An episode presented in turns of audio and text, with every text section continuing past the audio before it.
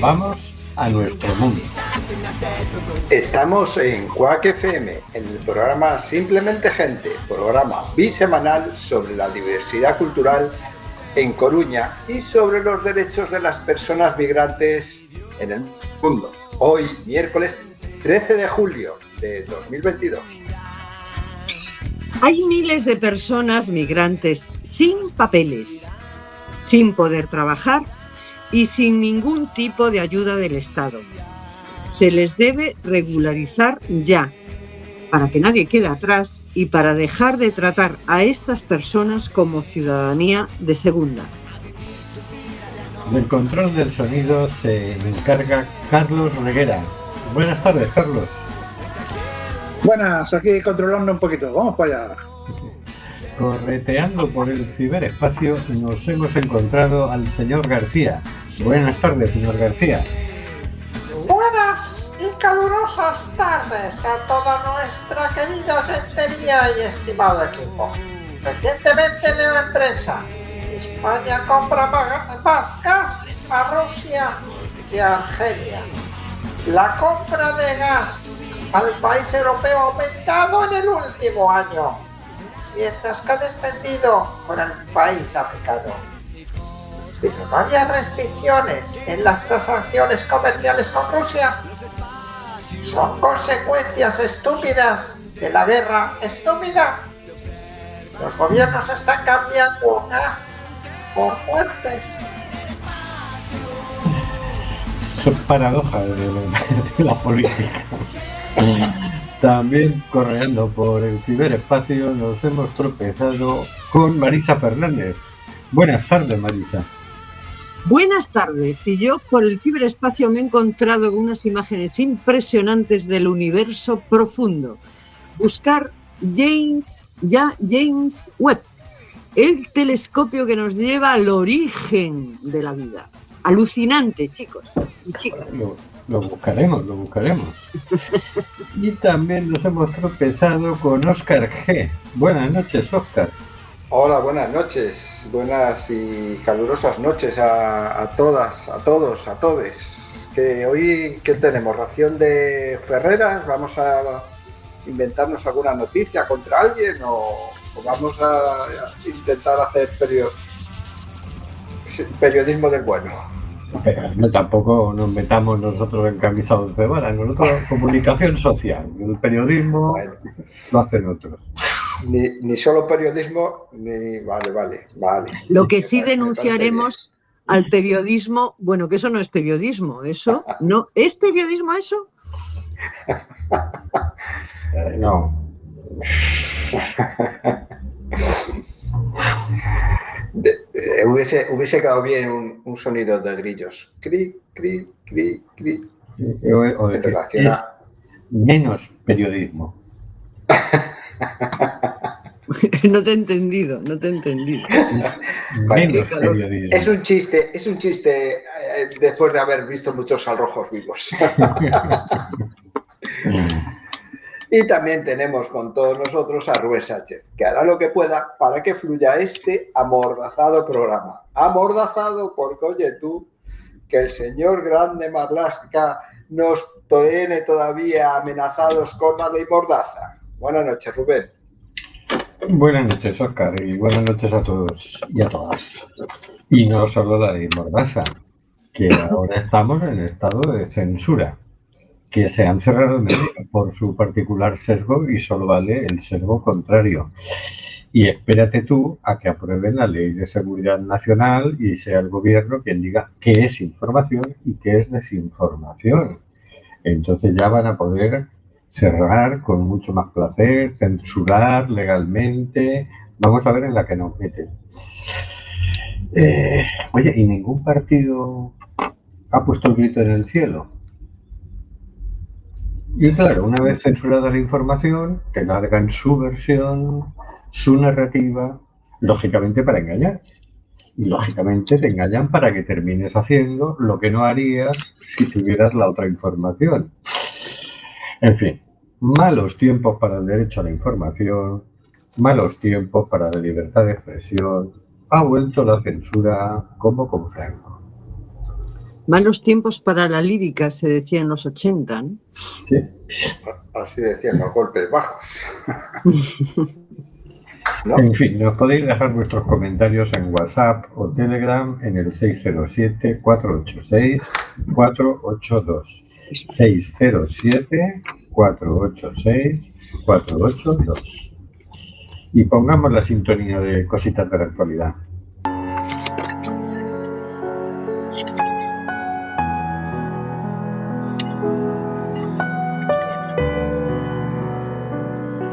Cositas de la actualidad con el señor García. Esta semana abrimos las ventanas y traemos esperanzas, aparte de un poquito de aire que bien nos viene, o al menos así nos parece, me parece a mí. En infolibre punto es, bajo la mano de Lara Carrasco, publica la noticia que rememora cinco victorias Historias de la gente frente a los poderes, que titula Del Pazo de Meirás a la exclusión bancaria. Cinco ejemplos de victorias de la lucha colectiva. Desde la vuelta al patrimonio público del Pazo de Meirás, pasando por la lucha contra la exclusión bancaria o la construcción de un parque en el barrio madrileño de Chamberí, o la paralización de un proyecto de macrogranja en Quintanar del Rey, o la paralización de la ampliación del aeropuerto de Barcelona. Son ejemplos de gente organizada que lucha por sus derechos. Nosotros traemos aquí dos ejemplos de los cinco que publica la noticia. El primero, en el que Carlos Mavío nos dice: la lucha de la ciudadanía fue ejemplar. Si se piensa en una lucha histórica en nuestro país que haya acabado en victoria, es imposible que la que consiguió que el Pazo de Meirás volviera a ser patrimonio público no aparezca en la mente la primera.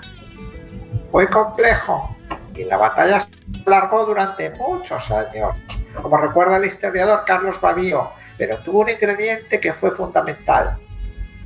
La lucha por el Pazo estaba enraizada en el sentimiento popular. Se fue materializando y cada vez estaba mejor organizada. Además, nunca cesó. Si no hubiera habido un movimiento memorialista permanente, no se hubiera conseguido. La lucha de la ciudadanía fue ejemplar. También es verdad que hubo momentos y personas concretas que desde las administraciones también colaboraron. Pero la movilización social tiene que ser permanente cuando se quiere conseguir algo. En este caso, y en todos, señala, si no, se, si no lamenta, el Estado tiene tendencia a abandonar las luchas. Por eso continúan batallando para que los bienes muebles que se encuentran dentro del Pazo no acaben en manos de la familia Franco.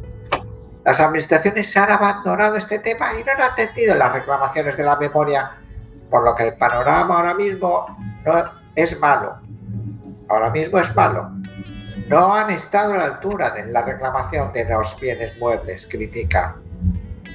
Sí lo estuvieron en el de la propiedad del Pazo, según Babío, porque la presión social y de algunas administraciones como el Concello de Sada no dejaron otra opción. El Pazo volvió a ser patrimonio público después de ochenta y dos años en posesión de la familia del dictador en el mes de diciembre del dos mil veinte, aunque todavía en ese momento quedaba pendiente una sentencia de, definitiva de la Audiencia Provincial de Coruña, que en febrero del dos mil veintiuno concluyó que el Pazo de Meirás y las fincas incluidas en el recinto son propiedad del Estado. Ahí llegó una victoria que, según recuerda Babío, quisieron vampirizar colectivos culturales ligados a Emilia Pardo Bazán, pero según dice Babío, esta lucha siempre ha estado ligada a la memoria histórica y así seguirá siendo. Y del Pazo de Meirás pasamos al barrio de Chamberí. Otro ejemplo es la lucha de Carmen Ochoa, desde de la organización Parque Sí en Chamberí, de la que es socia fundadora. Comenzó en dos mil tres y todavía no ha visto combinado su objetivo, aunque está en marcha. Hace diecinueve años los vecinos del barrio madrileño contaban con un proyecto por el cual la Comunidad de Madrid, entonces presidida por Alberto Ruiz Gallardón, construiría un parque en uno de los depósitos del canal de Isabel segunda. Pero todo esto se fue al traste cuando su compañera de partido Esperanza Aguirre le sustituyó en el cargo. El espacio decidido decidió se destinaría a la construcción de un campo de golf tan necesario en Madrid, sí señor. Y para asegurarse de que construya, se construya, declaró el proyecto de interés general. Tan interesante para Madrid, otro campo de golf. Esta declaración fue la mecha, recuerda Ochoa. En ese momento fue cuando comenzaron a moverse, en primer lugar, las asociaciones de padres y madres de los colegios. Ese primer momento fue muy vivo y muy fuerte, y enseguida hicimos reuniones y manifestaciones que unimos a un proceso judicial continuo.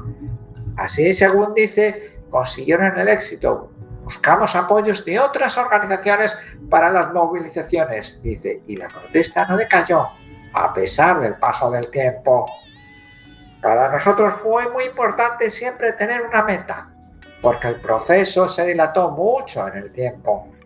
Por el camino mucha gente lo dejó, pero también llegaron personas nuevas con más fuerzas, explica. Y también ayudó a que la justicia siempre les dio la razón. Ya en dos mil dieciocho, hace cuatro años, la comunidad presidida entonces por Cristina Cifuentes aceptó construir un parque diseñado por los vecinos. Habían ganado definitivamente y aunque todavía no lo han visto terminado, está en construcción, dice Ochoa. Su lucha ha servido de inspiración para los vecinos del barrio de Abondo, en Bilbao, que empezaron hace tres años una movilización similar, similar para conseguir que el terreno que se sitúa frente, enfrente de un colegio y que pertenece al obispado no acabe albergando una clínica privada. Los, moti- los motivos a los que achacan las victorias de sus movilizaciones son diversos. Van desde la perseverancia hasta la simple suerte de haber canalizado un hartazgo en el momento y en el lugar adecuados. Pero todos hablan con orgullo de lo conseguido, dice también la noticia. Dos, estos son dos de los cinco ejemplos. Espero que inspiradores para no toda nuestra oyentería. Los derechos y las libertades están cuando se cuidan.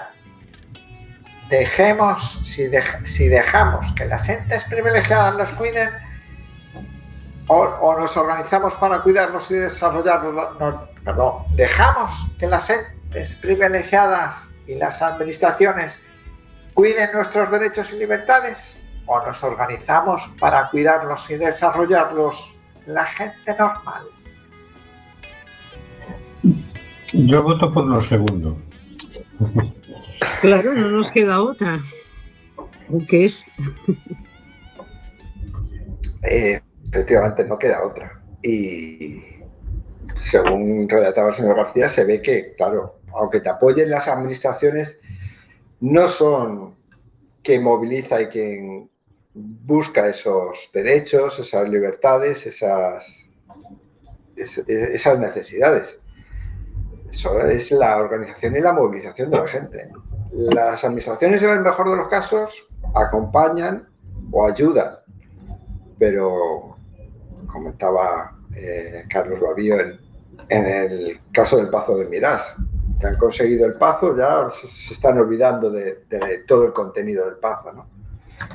Eh, sí, es lo que me queda claro de estos dos relatos que nos ha contado el señor García. La gente organizada y, sobre todo, no solo la gente directamente implicada, sino toda la gente en torno a ese, a ese suceso, ¿no? Y con mucha permanencia. Y con mucha permanencia, sí, sí. Porque, Porque son dos procesos de años y años, ¿eh? Sí, sí, aquí hay que tener paciencia y permanencia. Hay que ser del P P. Paciencia y permanencia.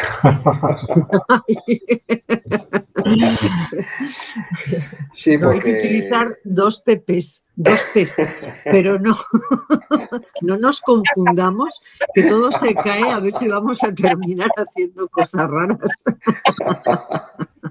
Ah, pero es como dice, o sea, nosotros seríamos del P P colesterol bueno. Así Paciencia es. Y permanencia. Bueno, como veo que estáis un poco afectados, vamos a poner un audio que se titula Hace calor, de sí, Kiko claro. Veneno. Sí, claro.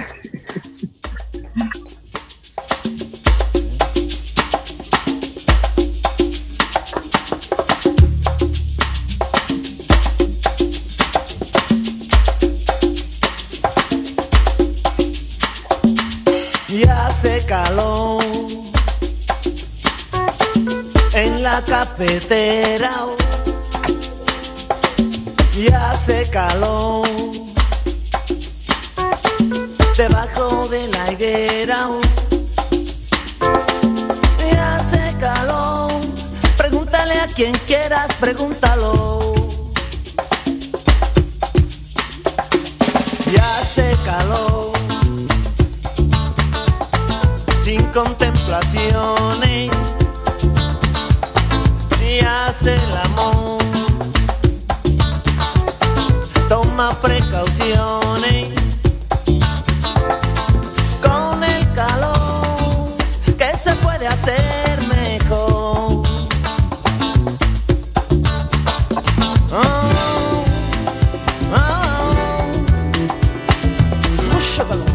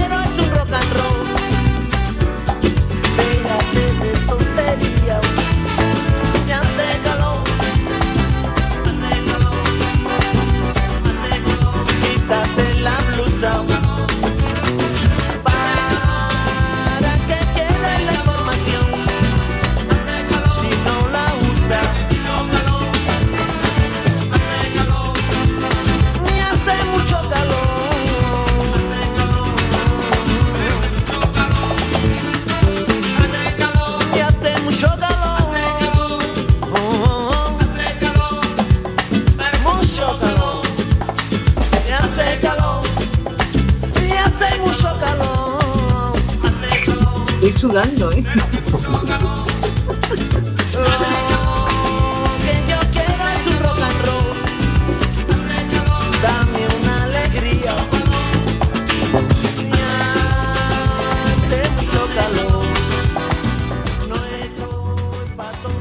Bueno, que le hace calor, dice, parece que hace calor.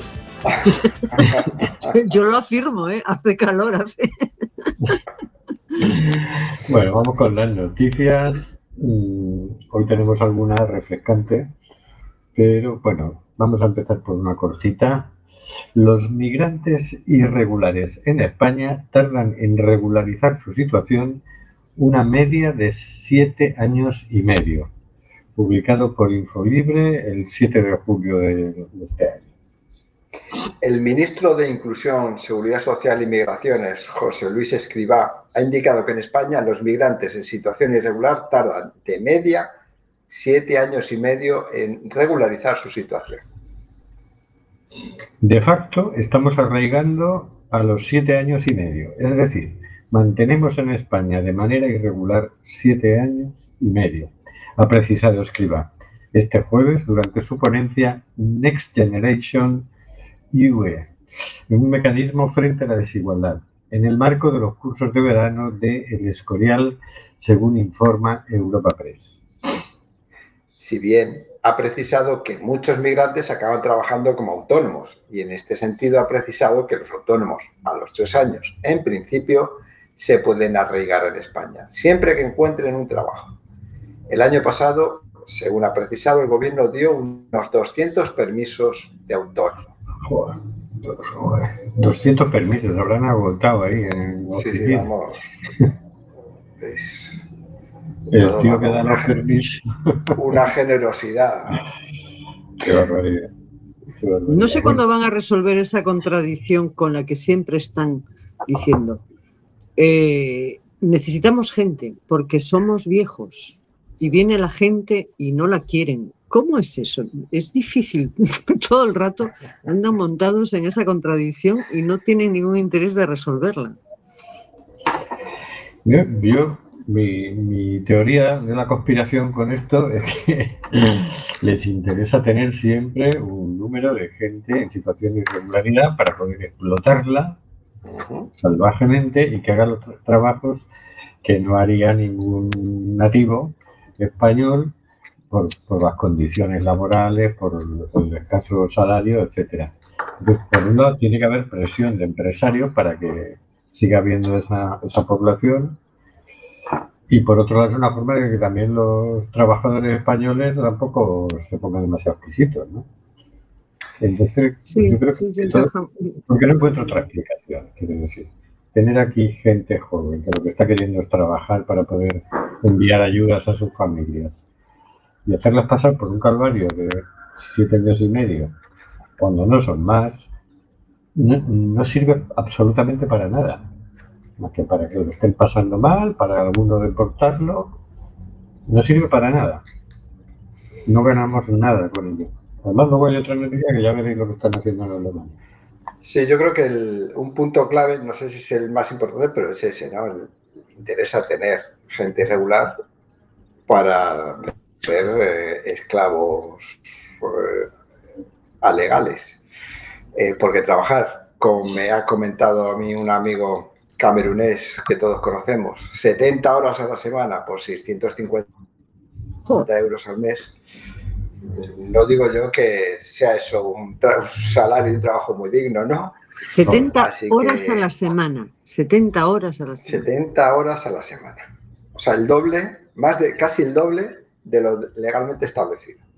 Por seiscientos euros. Sí, así, setecientos cincuenta. Así que, efectivamente, los cincuenta nos los quitemos. Eh, es una situación compleja. Eh.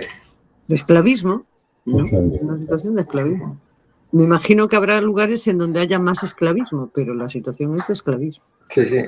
Y posiblemente él sea, un privi- un, entre comillas, privilegiado de tener un trabajo, de que tenga un alojamiento, porque en el trabajo también le, le dan alojamiento, pero bueno, es otra historia porque también el alojamiento en un primer momento tenía... Traje, ¿no? La, No, no, tenía cama, pero tenía labores extra, extra laborales. Pero bueno, no nos metamos en eso porque es un caso muy particular, ¿no? Pero bueno, que es, es contratarse a una persona para como esclavo, o sea, que hace el trabajo de dos, pero cobra como uno. Y incluso como menos de uno. Como menos un, salario, de uno. Un salario de seiscientos cincuenta euros, no, el salario mínimo interprofesional está por encima de eso, está en mil euros, ¿no? Si no recuerdo mal. Sí, sí. Entonces, eh, vale. Este ¿Está asegurado? Lo, le, no, no le... claro, si, si, si, si no tienes papeles no puedes estar asegurado. Ah, claro, no tiene papel también, claro, claro. claro, claro. Es que yo es la única explicación que encuentro, porque, ¿sabes? Todo esto viene de que él, para entrar, aparte de traer su pasaporte, debería traer un visado, que es un requisito que se pone a unos países sí y a otros países no. Y cada visado se negocia con cada país y tal. Entonces, esa cosita del visado hace que miles y miles de personas los que no reúnen los requisitos para el visado eh, entren irregularmente a España. Entonces, gracias a eso se consigue eso, tener gente explotable, esclavizable, ¿no? Ese tema del visado en realidad atenta contra el derecho a la libre circulación de las personas, que es un derecho humano, que España es firmante de la Declaración de Derechos Humanos y por lo tanto debería quitar esa figura de la que está en la ley de extranjería. No la quita.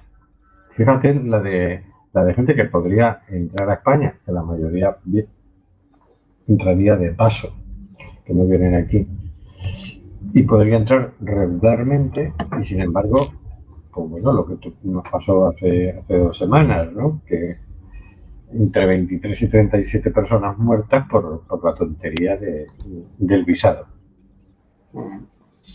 Entonces, si esto no lo quitan, es que por un lado no les importa mucho cuántas miles de personas mueren, porque son miles las personas que mueren cada año.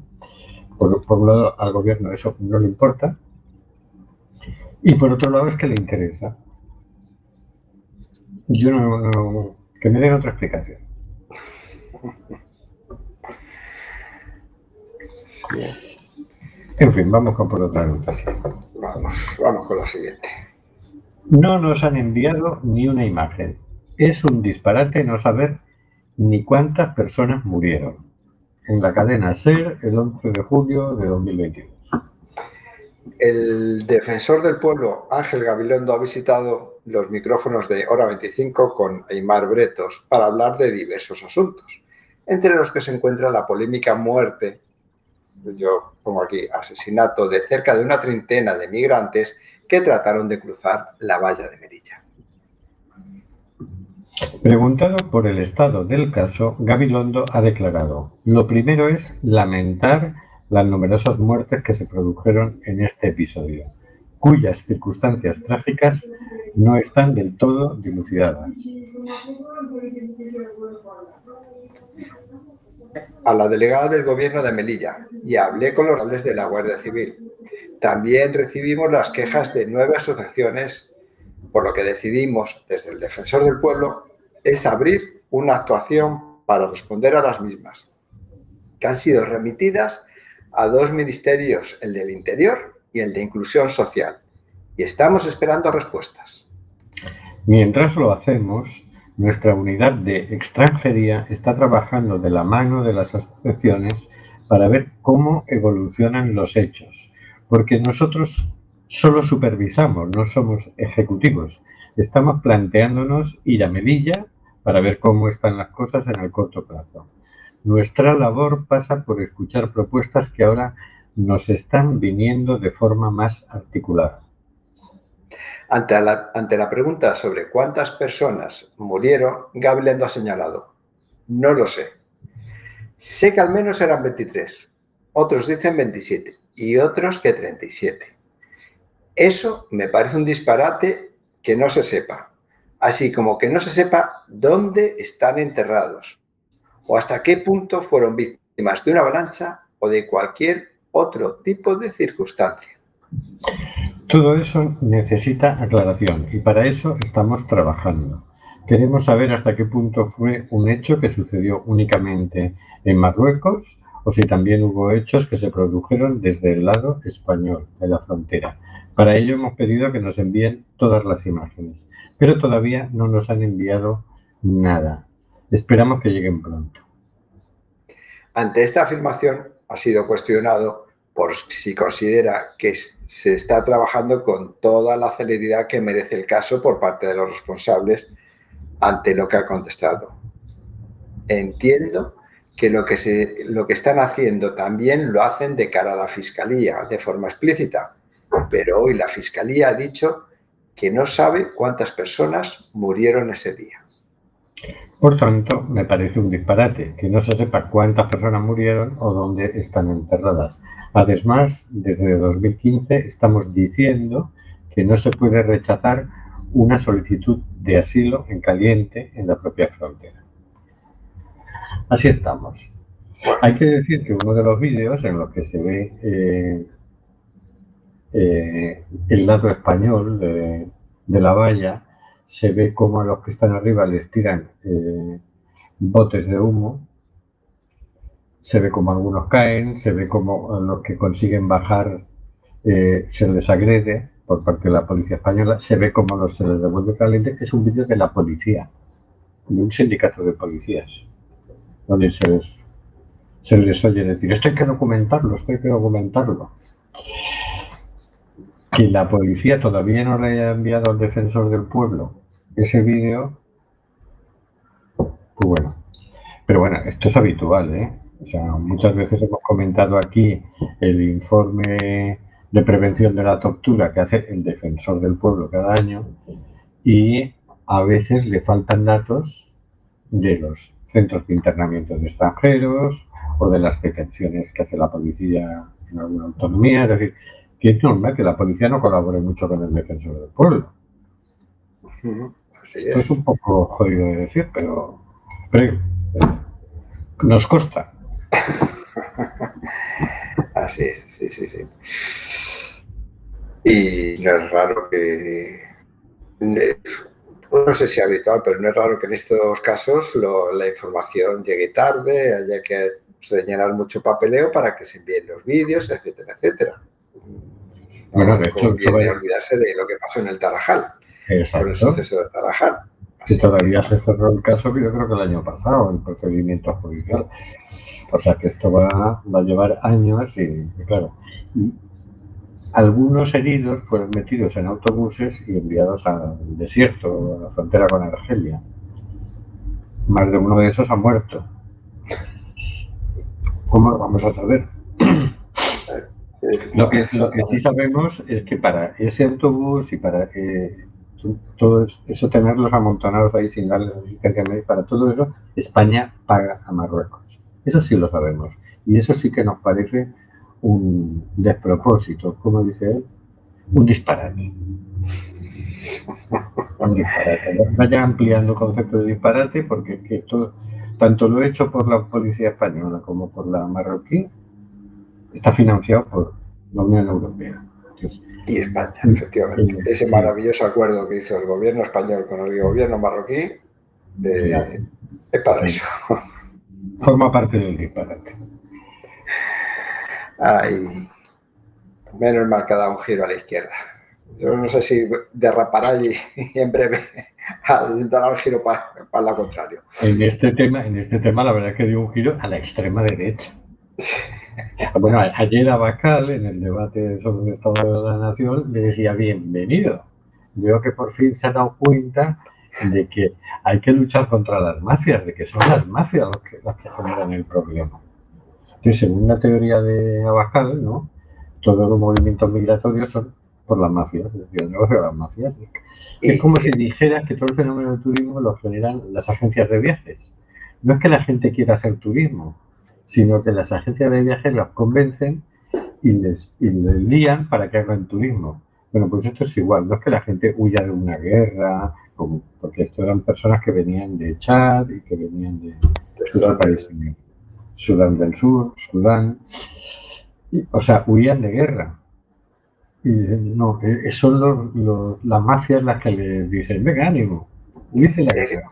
Y, y fíjate tú, fíjate tú, a ver, me vas a contradecir, pero que tiene su parte razón. Efectivamente son las mafias, las mafias que, genera, que provocan las guerras, que provocan la explotación de los recursos naturales de esos países, las mafias, esas que tienen su sede, curiosamente, en Europa, Estados Unidos, algunos en algún país concreto de Asia, como Japón, incluso como, no sé si en China, pero bueno, que sí que son mafias, pero no las mafias a las que se refiere él, son otras mafias Exacto. que se reúnen, a veces, ¿cómo se llama el sitio donde se reúnen ahí en Suiza? Coño, eh...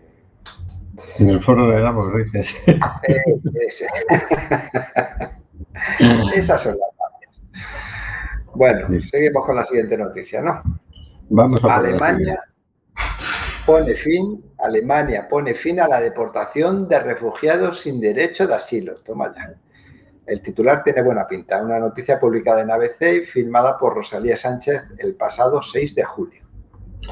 El gobierno alemán ha aprobado hoy un proyecto de ley para dar una perspectiva de permanencia a largo plazo a miles de personas extranjeras que llevan años viviendo en el país sin permiso de residencia. La medida afectará fundamentalmente a personas que no disponen de permiso de, de residencia para permanecer en el país, a las que no se deporta por razones administrativas humanitarias, conocidas popularmente como gedel, a ver, geduldete, tolerados. Se trata de un cambio de perspectiva en la política migratoria. Queremos que las personas bien integradas en Alemania tengan verdaderas oportunidades aquí, ha justificado la ministra de Interior, Nancy Faeser.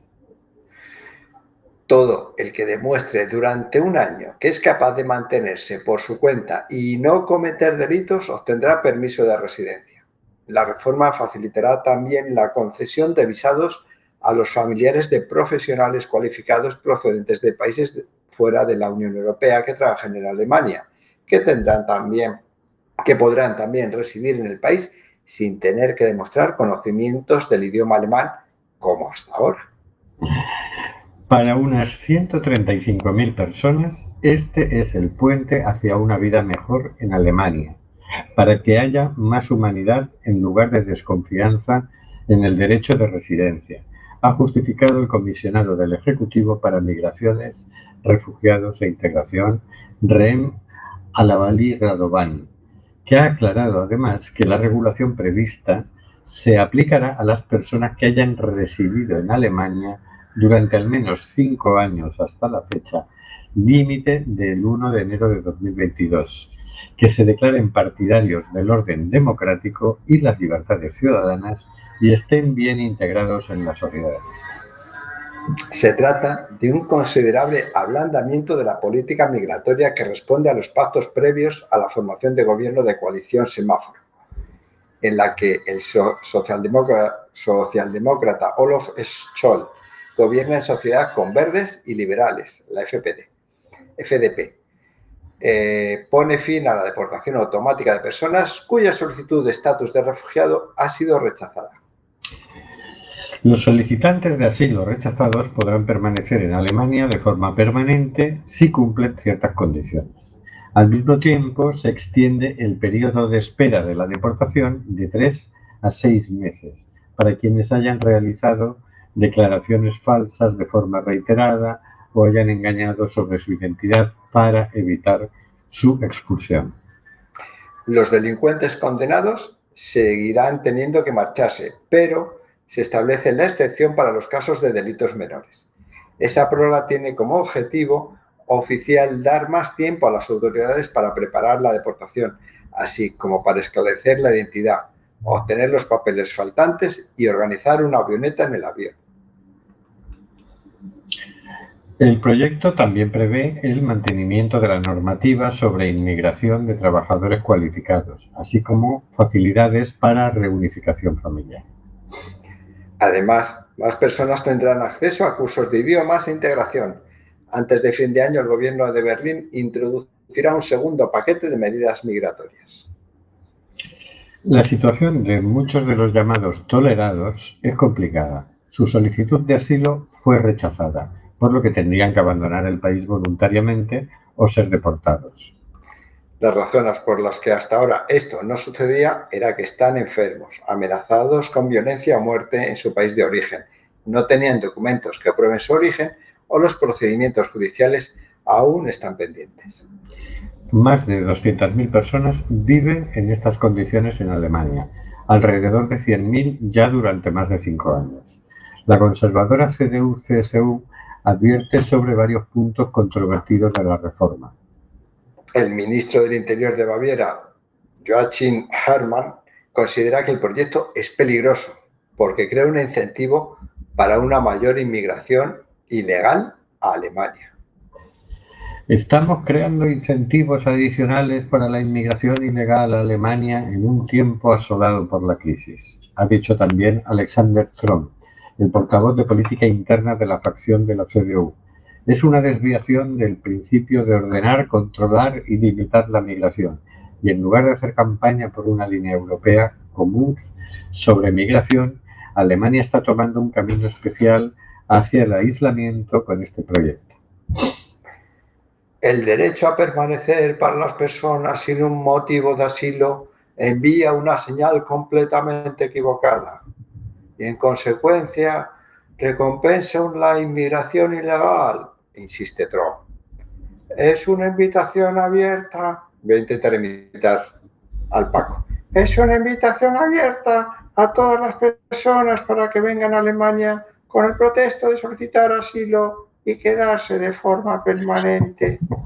No sé si me ha salido bien, pero bueno, va en línea de lo que diría el señor Fra- Paquito Franco. En fin, bueno, buena... buenas noticias con matices, pero bueno, buenas noticias desde Alemania. Claro, se ha dejado fuera todo lo que son inmigrantes que no solicitan asilo, por un lado, y es solo para los que han solicitado asilo, pero les pero han sido rechazados, ¿no? Claro, cuando, cuando uno de los motivos para no reportarlos es que están amenazados de muerte en el país de origen, yo, joder, tal es asilo. Ah, y es que eso ya es una situación, ¿no? No sé cómo estará la, la legislación alemana eso, en ese tema del asilo, pero bueno, claro, es que, es que no se puede dar a todo el mundo la carta de, de libertad, como diría se diría de un futbolista, ¿no? En fin, bueno, por lo menos es eso, han abierto un poquito la mano y entiendo yo que Europa tendría que seguir este camino, ir abriendo la mano poco a poco para, para lo que comentabas antes. Eh, el tema de unos visados ágiles, sencillos, para que la gente tuviera el, el derecho a la libre circulación.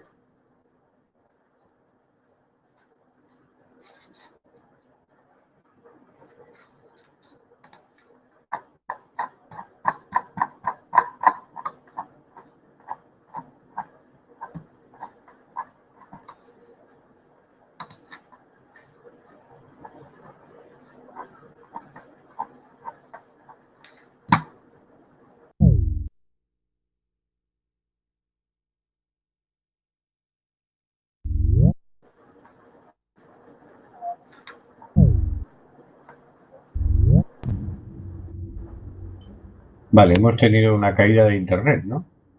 ¿O me he caído yo solo? Pues no sé, yo sé que no os veía ninguno ni os se oía. Yo, yo, yo estaba pensando, me han dejado solo. Se cayó Rubén, se cayó Rubén, pero bueno, ya se, se levanta. Ya me levanto. Bueno. O sea, que ha habido un silencio ahí, ¿no? no estaba no, yo solo no. y, y ha habido un silencio porque yo no sabía si era yo el caído. Bueno, que no sé si se me ha escuchado, que lo que decía era eso, que bueno, es un pasito. Han abierto un poquito la mano los alemanes y a ver si Europa, la Unión Europea, coge, sigue el mismo camino, ¿no? Poco a poco ir abriendo la mano hasta que se, se habilite un sistema de libre circulación, de visados ágiles, sencillos y... O de no visados. Y, y, y, y burocráticos. Yo he viajado por muchos países sin necesidad de visar, por mi pasaporte. Sí.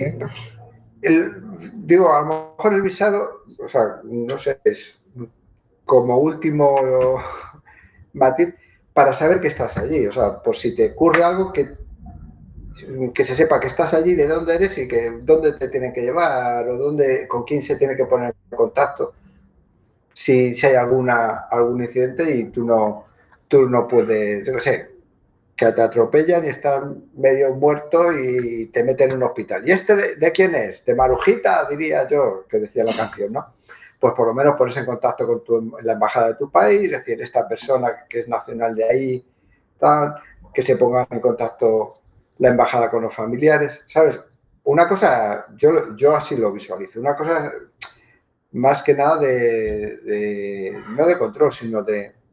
de Mínimo, mínimo, sí, control, pero mínimo, ¿no? Lo más básico. Hombre, lo ideal sí sería, yo me voy donde sea y... y llevo un no pasaporte, como tengo papeles, soy identificado, se pone en contacto con el consulado de mi país, en fin, no hace falta un visado para eso, no hace falta un pasaporte. ¿Qué pasa? Que, que vienen sin papeles para que no los puedas reportar, para que no sepas de qué país vienen, ¿no? Entonces, claro... de ahí viene todo el lío, pero es el puñetero visado. Sí. En fin, bueno, yo Si se reconociera el derecho a la libre circulación de las personas, no sería para tanto, porque en realidad la gente emigra por necesidad, no por gusto, salvo cuatro casos especiales, ¿no? Que entonces, tenía ganas de conocer Occidente, bueno, pues vale, y podía, ¿no? Tenía dinero para hacer el viaje, bien, fantástico. Pero esos son cuatro, esos son cuatro, sí. La inmensa mayoría vienen aquí, o bien porque huyen de la... de la guerra, o bien porque huyen del cambio climático, de, de la pobreza, del hambre, de situaciones horribles, ¿no? Vienen por necesidad, vienen forzados. Entonces, bueno, pues aparte de dejar de saquear sus países de origen y de crearles guerras y de robarles todas las materias primas, pues es lo primero que habría que empezar a hacer, sí, pues dejar que la gente circule libremente porque tiene derecho a ello. Sí, sí, eso está, está claro. Eso, eso tendría que estar como objetivo a, a cumplir en el menor tiempo posible. Claro, todo esto venía a cuento de que decíamos que parecía que el gobierno estaba dando un giro a la izquierda y yo decía, no, en este tema no, en este tema está dando un giro a la extrema derecha porque claro, ya...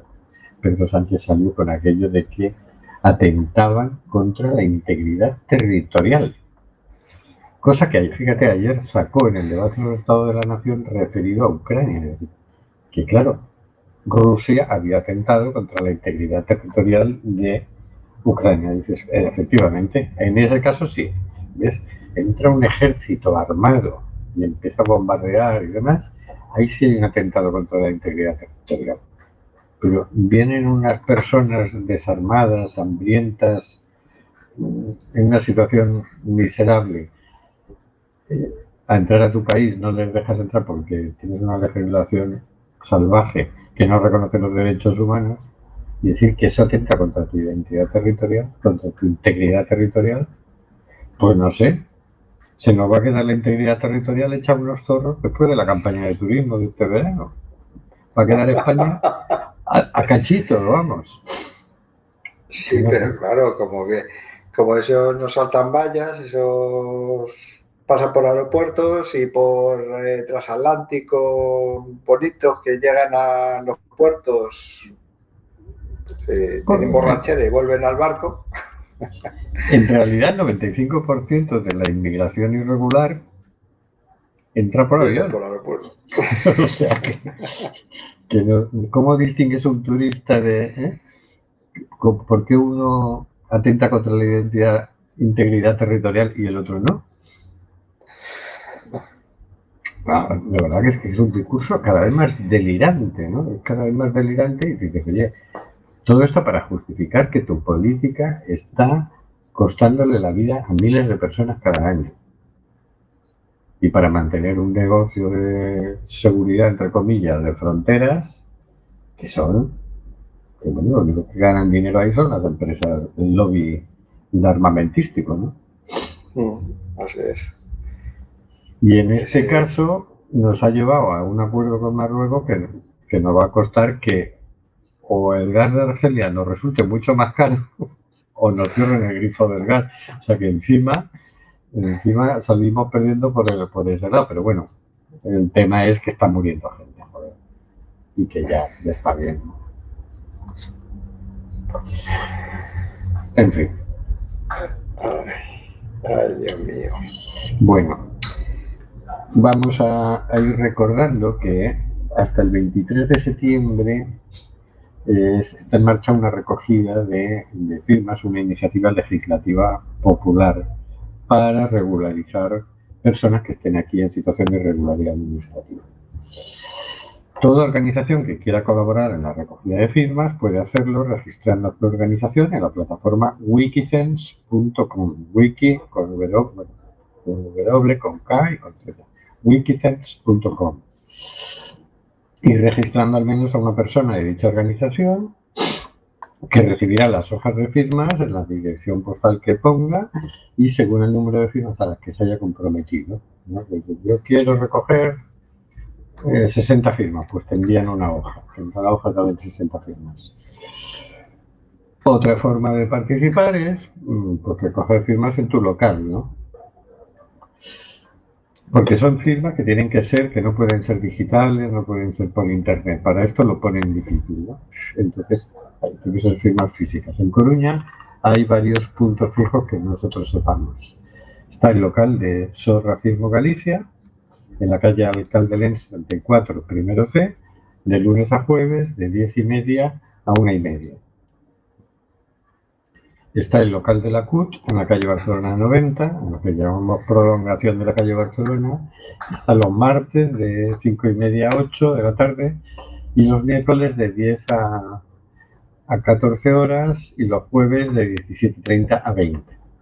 Prolongación de la calle Barcelona, qué antiguo eres. También tenemos la librería, librería Atobeira de Oza, en la calle Mercier, veinticuatro, veinticuatro bajo, pues en horario de, de librería. El Centro Social La Céfala, en la avenida de Hércules, setenta y tres, sótano. Y en O N Gs en Balos, en Enrique Marillas treinta y seis, Enrique Marillas Romero treinta y seis, en horario de oficina. Así que buen momento, que aún ya estamos a tiempo y hay que, hay que ir firmando, digo yo, ¿no? Bueno, yo hay que ir firmando. Es decir, esto de las regularizaciones, todo el mundo ha hecho una regularización. Lo hizo Felipe González, la hizo Aznar, es decir, concretamente el ministro de Interior en ese momento era Mariano Rajoy, la hizo Zapatero. Sí. De cuando en cuando hacen una regularización porque muchísima gente que está pasando las... padeciendo sufrimientos inútiles y, y, y bueno, pues es absurdo. Es decir, hay gente que si se incorpora legalmente al mercado de trabajo contribuyó mucho más con impuestos. Es, es, para los que el tema del sufrimiento humano les da igual, pues, pues no solo es que no sufren ellos, sino que además aportan más a las arcas del Estado, ¿no? Pero bueno, solo con lo primero debería bastar. Así es. Simplemente por, por, por humanidad, por humanidad, que no sé dónde va quedando ese tema. Y bueno, pues nos vamos a ir despidiendo mientras empieza a sonar la sintonía de despedida. Hoy vamos... hemos tenido más periodismo. Hoy no, no, nosotros no hacemos periodismo. Más, más comunicación social, vale, venga, sí. Nos despedimos hasta el veintisiete de julio, que será el último programa de esta temporada, dentro de dos semanas. No olvidéis seguir nuestro blog y nuestras redes sociales y hacernos llegar vuestras sugerencias. Hasta luego, Carlos. Hasta luego, queridos amigos y oyentes. Hasta luego, Marisa. Hasta luego, hasta dentro de dos semanas. Y muchita, mucho refresquito. Hasta luego, señor García. Hasta el veintisiete de julio, que ya no será San Fermín. Hasta luego, Oscar. Pues hasta, hasta dentro de dos semanas, si no el calor no nos ha derretido. Hasta luego, queridas y queridos oyentes. El caloré.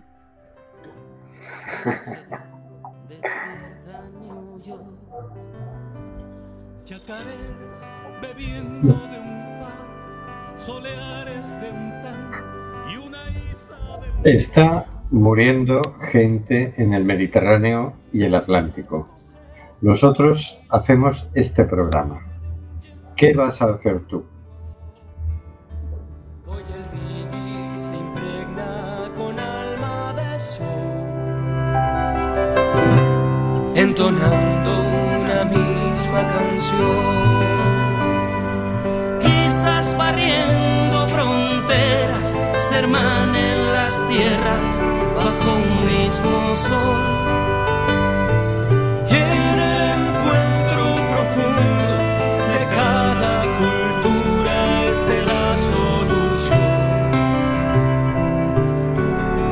Respeto mayor. Leia, Leia, Leia, Leia, Leia,